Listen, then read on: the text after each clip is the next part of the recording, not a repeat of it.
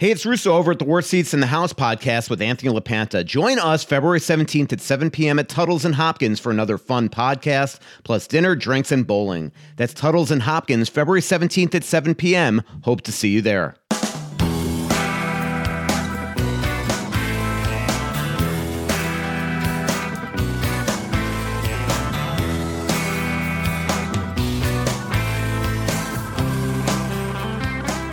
There is never not a good day to talk about David Ortiz having peanut butter placed in his underwear by Corey Koskie. And yes, we will get to that story uh, for old time's sake. Uh, the cool thing about seeing David Ortiz go into the Hall of Fame is that we covered him back when, when he was just kind of a goofy kid who liked pranks, who got pranks played on him, uh, who was incredibly popular with his teammates and as a baseball player couldn't quite stay healthy enough to really show what he could do.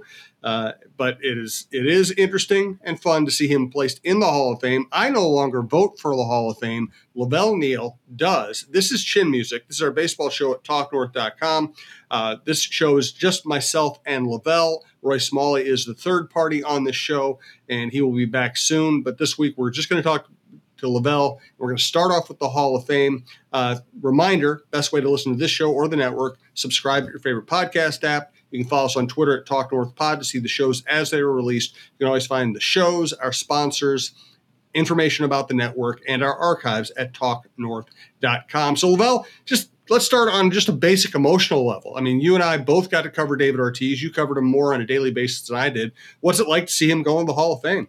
I thought it was pretty neat. And, you know, I know that uh, you know, people are going to look back at this history here differently, um, especially how the Twins, uh, you know, kind of gave up on him and sent him to Boston where he became a superstar. But, you know, and I guess maybe I was, I, you know, I, uh, I was so impressionable at the time because it was like my, the first time dealing with a team that was halfway decent. That old two Twins team was a team that finally broke through and won the division and went to the playoffs and uh, they knocked off the. I think that was the year they knocked off the A's in the first round. Ended up getting Angel. Uh, you're right. No, you're right. You they knocked off um, the A's in five games in the first round, and then they lost the Angels in the ALCS. Yeah, and so Ortiz was part of that team. You know, I think yep. he had like 20 homers and 75 RBI. Um, it just seemed like everything was ascending upward. But uh, it was. Uh, I remember being, you know, very surprised when they decided to cut ties with him. Uh, at the time, I think they're worried about the shortstop spot. I mean, hello, Jose Morban in the Rule Five draft. Um, uh, but you also knew then that uh, you know TK and I want to say they I, don't, I want to say they hated each other, but you know TK wanted didn't want Ortiz to be a pull happy hitter. He wanted him to use whole field and and and use the opposite field. And I think some of the principles that TK tried to tried to have Ortiz adhere to ended up helping him in the long run, especially when he got in the park like Fenway and saw how close that green monster was. So, um, but I don't know if TK would ever let Ortiz just fully go fully loose and say, "All right, just kill the ball now. Just knock the crap out of the ball, obliterate it wherever it's pitched, wherever direction you want." Because um, that's pretty much what Boston told him when he joined them. I don't know if he, if he if he ever would have heard that from the Twins. Now, so you wonder if he would have become Big, Big Papi if he had stayed in Minnesota. But I just remember him just laughing, talking, being uh, injecting so much life into the clubhouse when he entered. Um, people gravitating toward him. Uh, him and Koskie going at it. Him and Torii Hunter going at it. Him and Jacque Jones going at it. You know, he was part of that fabric of that of that uh, that unique team that had a lot of alpha alpha personalities uh, that would they would just have a good time on and off the field. And um, that was when that started that that the two that run in the 2000s when the Twins were pretty good and Ortiz was at the beginning of that, and that's something I'll never forget. I, agree with you. At the time we covered him, Ortiz's personality was much bigger than his production, but the personality was there, and he had he had the personality of a leader. He just didn't perform well enough or stay healthy enough for that to matter. And you know what? I was going to get into the Hall of Fame voting, but let's let's go deeper on Ortiz here. This is a, another former Twin going into the Hall of Fame, and he is probably more fascinating than most Twins because of his spotted history with the Twins. Let's let's start with this. Uh, there is a fallacy out there that, or at least what I think is a fallacy, And by the way, I, I, was in a weird situation. I ended up going down to uh, the Dominican Republic and Venezuela to do baseball stories on Cristian Guzman and Carlos Pulido and Johan Santana and Ortiz. I was I ended up being in the dugout of Ortiz's winter ball team when Ortiz, or right after Ortiz received the news the Twins were cutting him, I interviewed him. I sat him and talked to him for a bit. Of course, he was completely despondent, and then he went out and like hit a home run that game. I mean, it was kind of a classic Ortiz moment. But so here's the thing: it was somewhat understandable that the Twins did not think all that highly of Ortiz's future at that time. In the organization, they thought he was older than his listed age. They thought he yes. didn't take care of himself. They thought he was he was out of shape. He was not the monster, you know, the big powerful guy we saw in Boston. He looked like a guy who just relied on his hands. He had great hands and he didn't seem to work very hard. Great personality, uh, productive hitter when you extrapolated his numbers out, but he wasn't that guy. And so I think it's I think the fairest way to look at it when you're analyzing the Twins decision is there was it was it wasn't crazy at the time to let Ortiz go. And and to follow that up, every every team in the majors, 29 teams had a chance to sign David Ortiz as a free agent. Yes. He didn't get signed right away. He got signed late by the Red Sox for $1.5 million on a one year deal to be a backup first baseman and pinch hitter. Nobody in baseball thought he was a starter. Nobody thought he was even a starting DH. So everybody in baseball basically agreed with the Twins. Where you can bash the Twins, and I have, is what when you compare them to who they were going to use instead. They opted for Matthew LeCroy instead of David Ortiz, and yeah. that was a grotesque misjudgment of talent. Yeah, well, well, Matthew LeCroy could not play in the field. I mean, he was barely good enough to catch. Um, and I think they tried him at first base a little bit too, and that was just a disaster. I think they tried a bunch of guys at first. I want to say that Cuddyer was at first for a, a little bit too. But, they tried uh, Jerald Clark and Kevin Maas at first base for guys. Yeah. Or that's I'm going farther back, but but you get but, the idea. They did not really have a first baseman. And real, if you remember, uh, I can't remember the dude's name. Uh, oh, I'm Travis. the guy they drafted who didn't want to sign with them ended up playing for the Diamondbacks. Thank Travis Lee. When the Twins failed to, and they failed on a pa- piece of paperwork that allowed Lee to become kind of a leverage his way into free agency. When they lost Travis Lee, Minnesotans acted like the franchise was going to be disbanded. That's how desperate they were for first baseman. Yeah. Yep. You know, the funny part is I was covering the Kansas City Royals and I was sitting in Herk Robinson's office. He was the GM of the Royals at the time. And we were talking and shooting the, the, the stuff. And all of a sudden he just clicks on something and goes, huh, Major League Baseball has declared Travis Lee a free agent. Interesting. Yep. I, yep. I, remember uh, hearing that, and I was like, "Oh wow, that's that's interesting." I remember he because he was playing in the minors. Who he ended up playing in the minors and just tearing it up, and it just looked like it was going to be one of the worst mistakes the Twins had ever made. Mm-hmm. But getting back to Ortiz, I remember talking to Ortiz about questions about his age. You know, he's it was before that 20 2002 season because I remember we were standing um, at the time there's that balcony outside the twins offices on the third floor. Yep. And he's like, I'm 26 for real, you know. and uh, and the other thing about David too is that you look at him, and the word athlete does not um, come to mind. Okay. No. Um, he didn't have much of a vertical leap. Uh, his agility did not exist. I think he once did he once like uh, uh, injure his knee trying to stop while running mm-hmm. the bases. Yeah, he got hurt all the time. He broke his hamate hitting a home run in Kansas City. Uh, yes. He just seemed really fragile or out of shape. Yeah, and so you know, I mean, yeah, there were some. It looked there were some perceived warts there with him. Um, I still thought I was a little bit surprised, and I thought that the I figured the clubhouse would be upset that, that someone that who they really loved was. Um, and they were. Yeah, they were. They were. Uh, but I mean, who saw who saw that coming? That uh, he was going to explode the way he did, and Jim, the, the thing you look, you go to Baseball Reference and look at Ortiz's career, and the stuff he did his last five years, oh. where the the wisdom and the experience were intersecting with his hand-eye coordination and his strength, it was ridiculous. His strikeouts dropped like his last five years as a major leaguer, and his walks went up. And all of a sudden, he was. I mean, his his last year in baseball, he hit 315 with 38 homers and 127 RBI at age 40 and had a 1,021 OPS. The only reason Ortiz may he may still be playing now is because he had bad feet.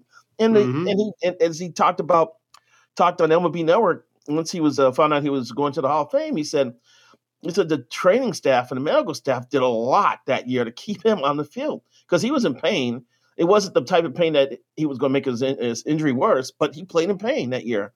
Um, but just just remarkable how he he aged very he aged very well, and it took you know feet injuries to to force him to leave the game. Yeah, and to get back to the TK aspect of this, which I think is fascinating because mm-hmm. You know TK never told Kirby Puckett how to hit, and Kirby was a completely unconventional hitter, and Kirby also used the other field naturally. Uh, so many of TK's best hitters naturally use the other field. Hrbek drove to the opposite field. Guy, mm-hmm. Could sit on a pitch and, and pull it, but he also used the whole field. I mean, Kelly, all of Kelly's favorite players and hitters naturally use the, the opposite field or grew up learning to use the opposite field. And, and here's the problem. I, I, think the problem between TK and Ortiz was that they really just didn't like each other. Um, and I think TK thought Ortiz didn't work hard enough, didn't work out hard enough, uh, didn't take suggestions seriously enough. And Ortiz had at that point an arrogance about as a hitter that he would later justify, but he really wasn't justifying in the moment. But the funny thing is, and you alluded to it, Tom Kelly wanted David Ortiz to drive the ball to left center mm-hmm. when the pitch was out over the plate. And doing that is what made David Ortiz a Hall of Famer when he started when he did that when he went to Boston and said, "Yeah, every once in a while I'm going to hook a hook a pitch down the right field line for a cheap home run, but what I'm really going to do on a at bat by a bat basis is I'm going to wear out the green monster." So even though they never agreed on anything, they ended up agreeing on the swing pattern that made Ortiz a Hall of Famer. Yeah, I think even David was smart enough to realize once he got to Boston was like, this wall is not that far, and I can hit this wall pretty easily with even my worst swing. And so, and I can get the, and it will be a double. So, um, it, I think he was at the right place for, at the right time for w- what type of skill set he had. Um, it's going to be interesting. I'm, I'm, I'm wondering if TK is going to go to Cooperstown for the ceremony because of Tony Oliva and Jim Kaat. And yeah. if that's the case, he probably will. He'll probably have a conversation with Ortiz sometime during that weekend. That could be fascinating. Yeah, yeah, uh, uh, absolutely. That would be great. Um, a little more on Ortiz, more on other Hall of Famers. We do want to thank our sponsors of Chin Music at TalkNorth.com. And let's start with one of our newest sponsors at TalkNorth.com, Perfect Ash. Yes, uh, I'm I'm slowly but surely um, realizing uh, my goal of having all my vices sponsor us, and so yes. Uh, oh man, we're we're gonna have to do a longer show. Yeah, yeah. So we like to welcome the Perfect Ash cigar, cigar and pipe store to um, to our lineup of sponsors. The Perfect Ash is a place I've been going to for years. Uh, it used to be in Lilydale, Minnesota, and then moved to Inver Grove Heights, where it currently is um, is located. It's like a two mile drive from my driveway, so it's very convenient. Right off of Highway 52 near the Inver Grove Brewery.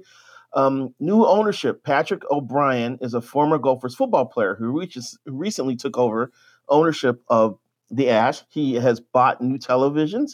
He has expanded the humidor, I would say, by about 35 to 40 percent.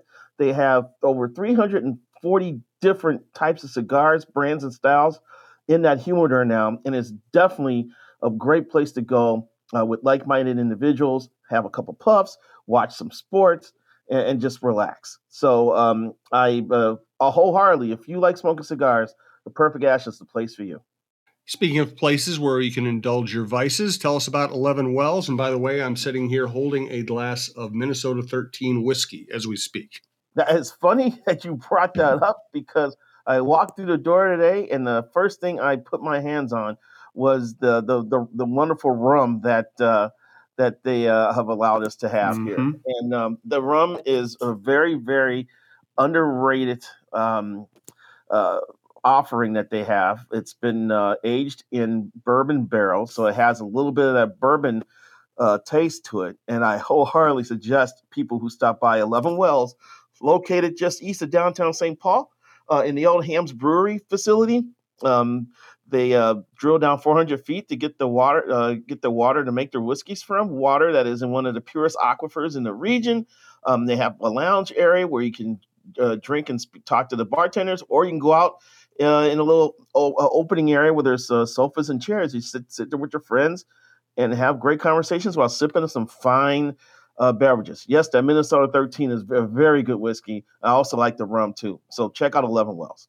Also, we'd like to thank Pizza Luce for hosting our live shows. Pizza Luce all over the metro. Uh, we do the baseball show at the Eden Prairie Pizza Luce. We also do the Cheryl Reeve show at the downtown Pizza Luce. Now, because of COVID restrictions and Cheryl's uh, organizational restrictions. We have not done a live show in a while. We hope to get back to it soon. Uh, hope to see out there. The shows are a blast. So we'll give you more information on that as we get going forward. In a moment, we'll thank Memorial Blood Centers and Bettor Edge. And I do want to thank our spot, our uh, longtime producer, Brandon Morton, and our sales executive, Karen Cleary. All right, a little more on Ortiz here.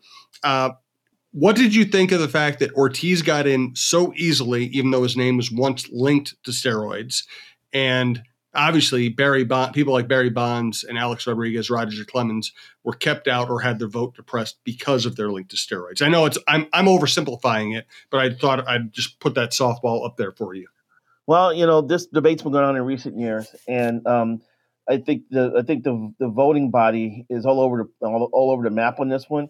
Uh, I'm not going to sit here and admonish them like my colleague Rob Parker uh, did on MLB Network la- uh, last night, but um, I, I, I just I'm a little disappointed. And here's the thing: in 2003, they had a survey test to see if there was enough usage of uh, steroids to actually uh, put together a real policy with some bite. Because mm-hmm. basically, before that, ladies and gentlemen, you could just drive. It was like driving on a highway and the speed limit 60, and everybody's doing 85 because they know there's no police to be found anywhere. Okay, so I think anyone who is interested in getting the edge, or if pitchers were sick of watching hitters, you know, thrive off of uh, PEDs, started taking it so they could bounce back quicker and pitch longer in the games. I just think a lot of guys are riding dirty up to that 2003 survey. In 2004, they strengthened the drug policy, added bite to it, was uh, announced, you know, players are going to be suspended, you know, for X amount of days. And you got caught a second time, it could be like 100 days. We saw what happened with Manny Ramirez. We saw what happened with A-Rod. So Ortiz tested positive in 03. So he never tested positive after the league toughened its policy. So I, I think, and I, I know I have colleagues of mine who agree that in those circumstances, um, it's okay to vote for someone for David because, like I said, before 2004, everything is wild and loose. Guys who test positive afterwards, you know, they're idiots. Um, and so, but a lot of people still have raised the question of whether or not Ortiz has been clean throughout his career, particularly his career with the Red Sox, just because that that 2003 thing.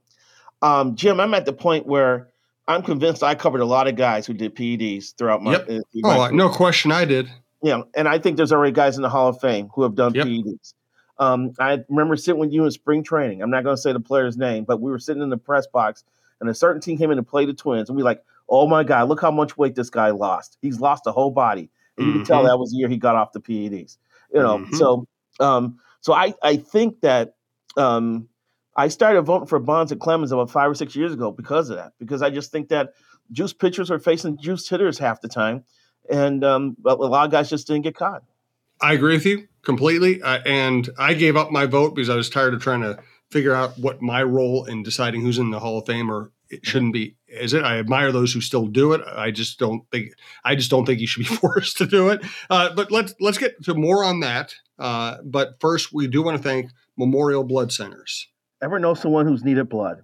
What about someone who's needed blood once twice or even three times a month? For hospital patients who need regular blood transfusions like some with sickle cell disease having a blood donor who has similar blood characteristics is critical. That's why we need your generous folks from our local black community to step up and give blood with Memorial Blood Centers. Learn more or schedule an appointment by calling 1 888 448 3253 or by visiting the website mbc.org. That's mbc.org. And we'd also like to thank Bettor Edge. Combine your love for competition, social, and sports with Bettor Edge, the sports betting exchange that actually gives back to its betters. Bettor Edge is a brand new locally based betting platform meant to connect users and attempt to add some coin to the bank.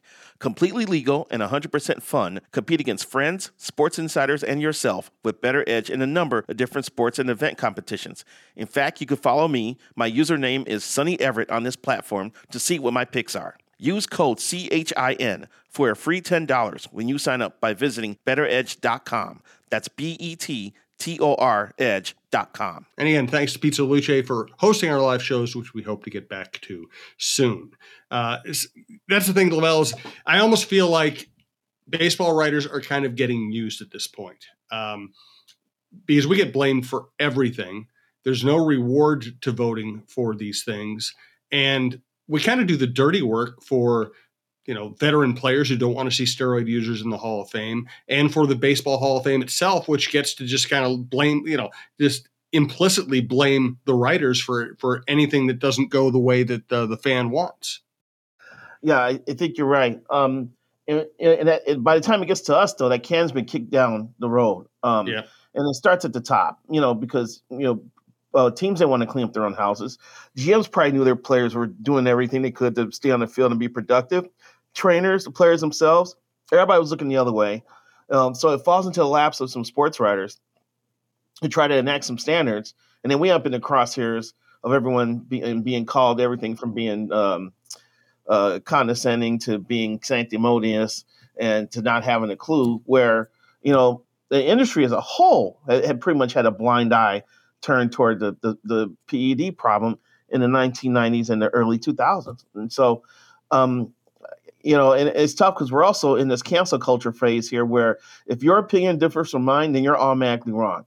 And so if you don't vote for this guy, you should not have a vote at all. And so now, you know, the movement is these voters should not be allowed to vote because Bonds and Clemens should be in the Hall of Fame.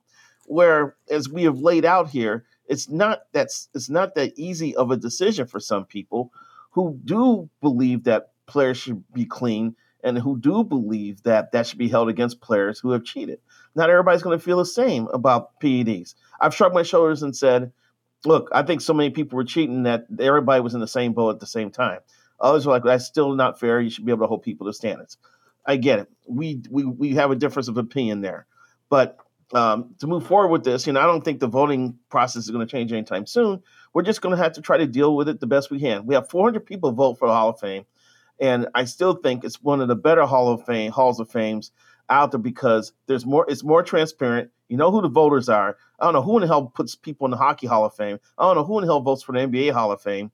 I know there's a meeting for the NFL Hall of Fame. I also know that Sid Hartman has kept Vikings out of the Hall of Fame by calling people dopes and idiots. Damn right. For guys. But no, it's baseball, fact.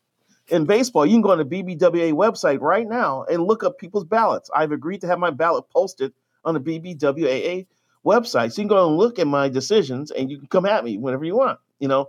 So I still think the baseball Hall of Fame voting is probably the best of the of the four blue blood professional sports in this country. I agree with you. And I think a large voting block is good because it makes it more democratic. It means that a, one crazy vote doesn't really matter that much, uh, makes any you know wacky vote uh, less statistically significant. I will say that it should probably be fewer than 400. I think I think that the vote should be the province of people who really actively cover the game on a daily basis or who did it for so long that they are rightfully grandfathered in. I think there are people out there who have a Hall of Fame vote who really, you know, probably don't deserve one.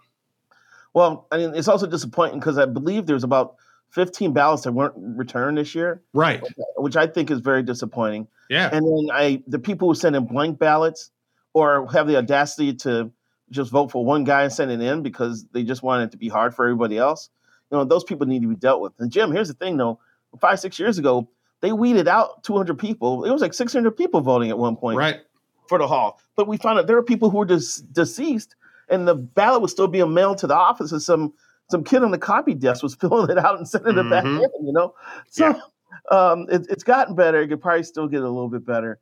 Um, but I I do think the majority of voters are are passionate and careful uh, about what they what they want to do. I will say this since I'm since we're on here now. I will admit that I, I'm disappointed in my ballot with one aspect because I did vote for um, Omar Omar Vizquel like I have in the past because I think he absolutely was brilliant as a player.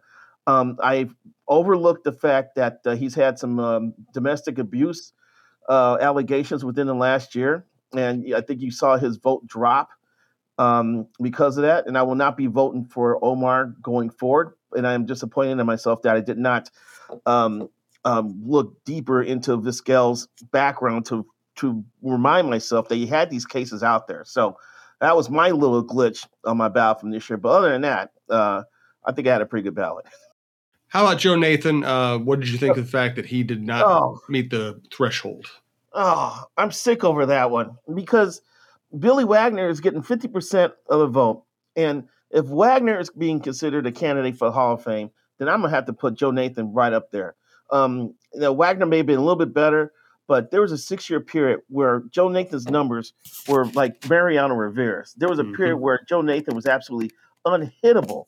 And uh, he was one of the best closers in the game. If Nathan had been with the with the, the Dodgers or the Yankees or the Red Sox, he would have been considered uh, the second best closer in baseball behind um, behind Mariano wow. because Nathan was automatic. He was absolutely uh, was, the game was over when he came in in the ninth inning, and um, I think that's being overlooked here. And I, I I just took it for granted he was going to get at least five percent of the vote, and he didn't. Look at this this this um, this five year run from six year run from 04 to 09 he had a 187 ERA and saved mm-hmm. 246 games. He struck out 518 batters in 418 innings.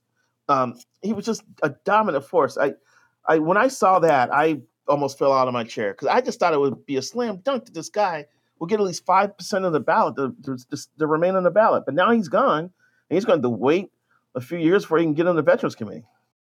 Yeah, uh, I think he should be on the ballot. You can argue whether or not he's a Hall of Famer, and I don't think you can argue that he should be uh, considered for the Hall of Fame for the full, uh, full possible tenure. I, I, I do have a regret myself. My regret is that so many people did not vote for Alex Rodriguez for the Hall of Fame just because he wore a Packer hat on Saturday night. Oh yeah, that was weird. And then he had to explain to someone that no, I'm not a Packers fan. I'm, I'm guessing I'm guessing it was first world problems with A Rod. He walked into the stadium with his beautiful coat on, and he was looking all pretty and fresh, and didn't realize how cold it was going to be in the stands, and then had to go find find a hat. It just happened to be a Packers hat. I think that's probably what happened. Um, but still, it was weird seeing him with a with a Packers hat on um, in, in, that type of setting, and it almost made you want the Packers to lose anymore, uh, even more. You know, and I'm a South Side of Chicago guy, so I already want the Packers to fail every step of the way. Now with A Rod, with A Rod backing them, it made it even worse. I just I had a Twitter conversation about this, and somebody asked me. I think it was Lindsey Young from the Vikings asked me, "Is this really that big a deal?" I said, "Absolutely, it is not a big deal. It's just hilarious because, the, and here's why it's so funny: because Alex Rodriguez is obsessed with his image, and he's trying to introduce himself and his image to a new market, and he inadvertently did the one thing that made everybody hate him. Yes, he sure did. Um, because as soon as it was on camera, people were reacting to it on Twitter, taking screenshots and going, "What the hell is this all about?" Um, the the one he, he he would have been better off wearing a uh, San Francisco why, a San Francisco hat. Yeah, he probably, could have had his boy contact the 49ers clubhouse and could have uh, acquired one to wear. But maybe that would have pissed off people in the stands next to him. But who's going to throw a punch at A Rod? So he he's still big dude. So, By the way, just as a baseball writer, I mean, you and I both covered A Rod. We both had conversations with him. We both yep. saw him with different teams. What's it like for you to see him in town as a, an owner of a Minnesota franchise? I'm still getting used to that. Um, you know, uh, he, he, he happens to have this great relationship with Mark Lore, who seems to be a brilliant man who has some very interesting ideas about the future of basketball and how the the game day experience can can be enjoyed by fans. Um, but I didn't see a. I figured A Rod would, would do everything he could to one day become a baseball owner or be a, a minority owner, or just hook up an, or, or buy a, a, stake in a baseball team. I did not see him pivoting to basketball so um, so decisively. You know, because the, he now has a direct effect on the future of basketball in this town because it's going to be inevitable that um, they're going to ask for a new stadium, and it's going to be a test of uh, of wills at that point for the for the uh, state and then the county, Hennepin County, to step up and do what's necessary to build a state of the art stadium in the eyes of what Lore and A Rod uh, see it as, and that could potentially be a problem. And with the with the the uh, fact that Seattle and Vegas are sniffing around, you know, teams and wanting wanting to join the NBA, you know, Seattle in their case trying to return to the NBA, you know, people in this town are going to be nervous about the possible end game in which the the Wolves end up playing elsewhere. So, Aaron has he has he's got a presence here um, that's going to affect the future of basketball here.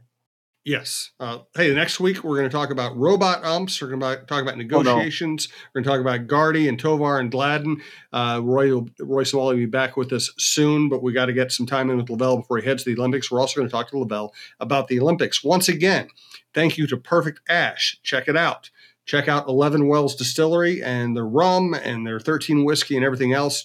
Uh, we want to express our appreciation to Memorial Blood Centers, the important work they do. Uh, thanks to Bettor Edge. And of course, thanks to Pizza Luce. Thanks to LaVelle E. Neal III and Brandon Morton. Uh, for TalkNorth.com, I'm Jim Souhan.